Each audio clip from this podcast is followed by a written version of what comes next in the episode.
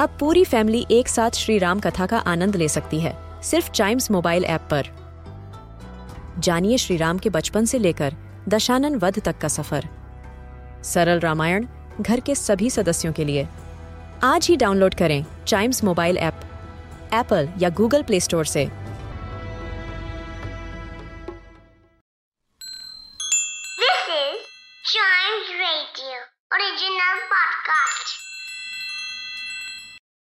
ਇਹ ਸਾਖੀ ਗੁਰੂ ਨਾਨਕ ਦੇਵ ਜੀ ਦੀ ਜੀਵਨੀ ਤੋਂ ਲਿੱਤੀ ਗਈ ਹੈ। ਇਸ ਸਾਖੀ ਦਾ ਨਾਂ ਤੇਰਾ ਹੀ ਤੇਰਾ ਹੈ। ਗੁਰੂ ਨਾਨਕ ਦੇਵ ਜੀ ਦੀ ਭੈਣ ਦਾ ਨਾਂ ਬੇਬੇ ਨਾਨਕੀ ਜੀ ਸੀ। ਉਹ ਆਪਣੇ ਪਤੀ ਜੈ ਰਾਮ ਜੀ ਦੇ ਨਾਲ ਸੁਲਤਾਨਪੁਰ ਰਹਿੰਦੇ ਸੀ। ਜੈ ਰਾਮ ਜੀ ਨਵਾਬ ਦੌਲਤ ਖਾਨ ਲੋਧੀ ਦੇ ਮੋਦੀ ਖਾਨੇ ਵਿੱਚ ਦੀਵਾਨ ਦਾ ਕੰਮ ਕਰਦੇ ਸੀ। ਗੁਰੂ ਨਾਨਕ ਦੇਵ ਜੀ ਦੁਨੀਆਦਾਰੀ ਵਾਲੇ ਕੰਮਕਾਜ ਕਰਨਾ ਪਸੰਦ ਨਹੀਂ ਕਰਦੇ ਸੀ ਤੇ ਇਹ ਉਹਨਾਂ ਦੇ ਪਿਤਾ ਜੀ ਨੂੰ ਪਸੰਦ ਨਹੀਂ ਆਉਂਦਾ ਸੀ। ਜਦੋਂ ਇੱਕ ਵਾਰੀ ਬੇਬੇ ਨਾਨਕੀ ਜੀ ਆਪਣੇ ਮਾਤਾ-ਪਿਤਾ ਦੇ ਘਰ ਤਲਵੰਡੀ ਆਏ ਤਾਂ ਇਹ ਵੇਖ ਕੇ ਦੁਖੀ ਹੋ ਗਏ ਕਿ ਉਹਨਾਂ ਦੇ ਪਿਤਾ ਜੀ ਗੁਰੂ ਨਾਨਕ ਦੇਵ ਜੀ ਦੇ ਨਾਲ ਬੜਾ ਸਖਤ ਵਿਵਹਾਰ ਕਰ ਰਹੇ ਸੀ।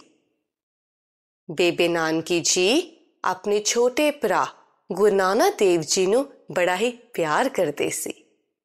ਉਹਨਾਂ ਨੇ ਸੋਚਿਆ ਕਿ ਜੇਕਰ ਉਹ ਗੁਰੂ ਨਾਨਕ ਦੇਵ ਜੀ ਨੂੰ ਆਪਣੇ ਨਾਲ ਸੁਲਤਾਨਪੁਰ ਲੈ ਜਾਣ, ਤਾਂ ਸ਼ਾਇਦ ਉਹ ਦੁਨੀਆਦਾਰੀ ਦਾ ਕੰਮ ਕਰਨਾ ਸਿੱਖ ਲੈਣਗੇ। ਐ ਸੁਣ ਕੇ ਪਿਤਾ ਜੀ ਵੀ ਰਾਜ਼ੀ ਹੋ ਗਏ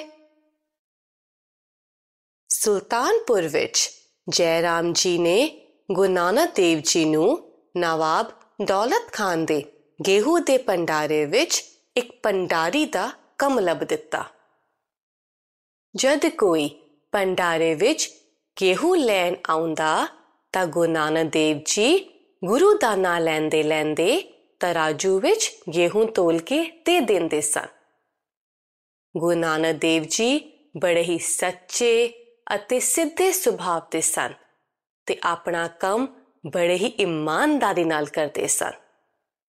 ਇੱਕ ਦਿਨ ਇੱਕ ਗ੍ਰਾਹਕ ਨੂੰ ਗੇਹੂੰ ਤੋਲਦਿਆਂ ਤੋਲਦਿਆਂ ਇੱਕ, ਦੋ, ਤਿੰਨ, ਚਾਰ, ਪੰਜ 6 7 8 नौ दस ग्यारह ਬਾਰਾਂ 13 ਜਿਵੇਂ ਹੀ 13 ਆਉਂਦਾ ਸੀ, ਗੁਰੂ ਨਾਨਕ ਦੇਵ ਜੀ ਆਪਣੇ ਗੁਰੂ ਦੇ ਨਾਮ ਵਿੱਚ ਲੀਨ ਹੋ ਜਾਂਦੇ ਸੀ।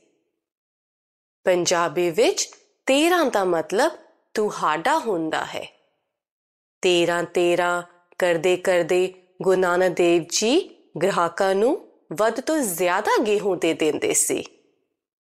ਗ੍ਰਾਹਕ ਖੁਸ਼ ਵੀ ਹੋ ਜਾਂਦੇ ਸੀ ਤੇ ਨਾਲੇ ਪਰੇਸ਼ਾਨ ਵੀ ਕਿ ਇੰਨਾ ਸਾਰਾ ਵੱਧ ਗੇਹੂੰ ਕਿਸ ਤਰ੍ਹਾਂ ਆਪਣੇ ਘਰ ਲੈ ਕੇ ਜਾਣਗੇ। ਇੱਕ ਦਿਨ ਕਿਸੇ ਨੇ ਨਵਾਬ ਦੌਲਤ ਖਾਨ ਨੂੰ ਗੁਰੂ ਨਾਨਕ ਦੇਵ ਜੀ ਦੀ ਸ਼ਿਕਾਇਤ ਕੀਤੀ ਕਿ ਉਹ ਗ੍ਰਾਹਕਾਂ ਨੂੰ ਲੋੜ ਤੋਂ ਜ਼ਿਆਦਾ ਗੇਹੂੰ ਦੇ ਰਹੇ ਨੇ। ਐ ਸੁਣ ਕੇ ਨਵਾਬ ਹੈਰਾਨ ਹੋ ਗਿਆ ਤੇ ਦੁਖੀ ਵੀ। ਤੇ ਉਹਨਾਂ ਨੇ ਇਸ ਗੱਲ ਦੀ ਜਾਂਚ ਪੜਤਾਲ ਕਰਨ ਦਾ ਹੁਕਮ ਦਿੱਤਾ। ਜਾਂਚ ਪੂਰੀ ਹੋਣ ਤੇ ਨਵਾਬ ਦੌਲਤ ਖਾਨ ਪੰਡਾਰੇ ਵਿੱਚ ਪਹੁੰਚਦੇ ਨੇ ਤੇ ਵੇਖਦੇ ਨੇ ਕਿ ਪੰਡਾਰੇ ਵਿੱਚ ਗੇਹੂੰ ਅਤੇ ਪੈਸਿਆਂ ਦਾ ਹਿਸਾਬ ਕਿਤਾਬ ਬਿਲਕੁਲ ਠੀਕ ਹੈ। ਸਗੋਂ ਹਿਸਾਬ ਵਿੱਚ ਪੈਸੇ ਅਤੇ ਬੋਰੀਆਂ ਵਿੱਚ ਗੇਹੂੰ ਵਾਧੂ ਹੀ ਮਿਲਦਾ ਹੈ। ਇਹ ਅਦਭੁਤ ਨਜ਼ਾਰਾ ਵੇਖ ਕੇ ਸਾਰੇ ਹੈਰਾਨ ਹੋ ਜਾਂਦੇ ਨੇ। ਨਵਾਬ ਗੁਰੂ ਨਾਨਕ ਦੇਵ ਜੀ ਨੂੰ ਵਾਧੂ ਪੈਸੇ ਲੈਣ ਲਈ ਕਹਿੰਦੇ ਨੇ, ਪਰ ਗੁਰੂ ਜੀ ਇਨਕਾਰ ਕਰ ਦਿੰਦੇ ਨੇ ਤੇ ਕਹਿੰਦੇ ਨੇ ਕਿ ਇਹ ਸਾਰੇ ਵਾਧੂ ਪੈਸੇ ਜ਼ਰੂਰਤਮੰਦਾਂ ਵਿੱਚ ਵੰਡ ਦਿਓ। ਸਾਨੂੰ ਇਸ ਸਾਖੀ ਤੋਂ ਦੋ ਸਿੱਖਿਆ ਮਿਲਦੀਆਂ ਨੇ। ਪਹਿਲੀ, ਪਰਮਾਤਮਾ ਹਰ ਜੀਵ ਵਿੱਚ ਵਸਦਾ ਹੈ ਅਤੇ ਸਾਰੀਆਂ ਚੀਜ਼ਾਂ ਉਸ ਪਰਮਾਤਮਾ ਦੀ ਦਿੱਤੀਆਂ ਹੋਈਆਂ ਨੇ।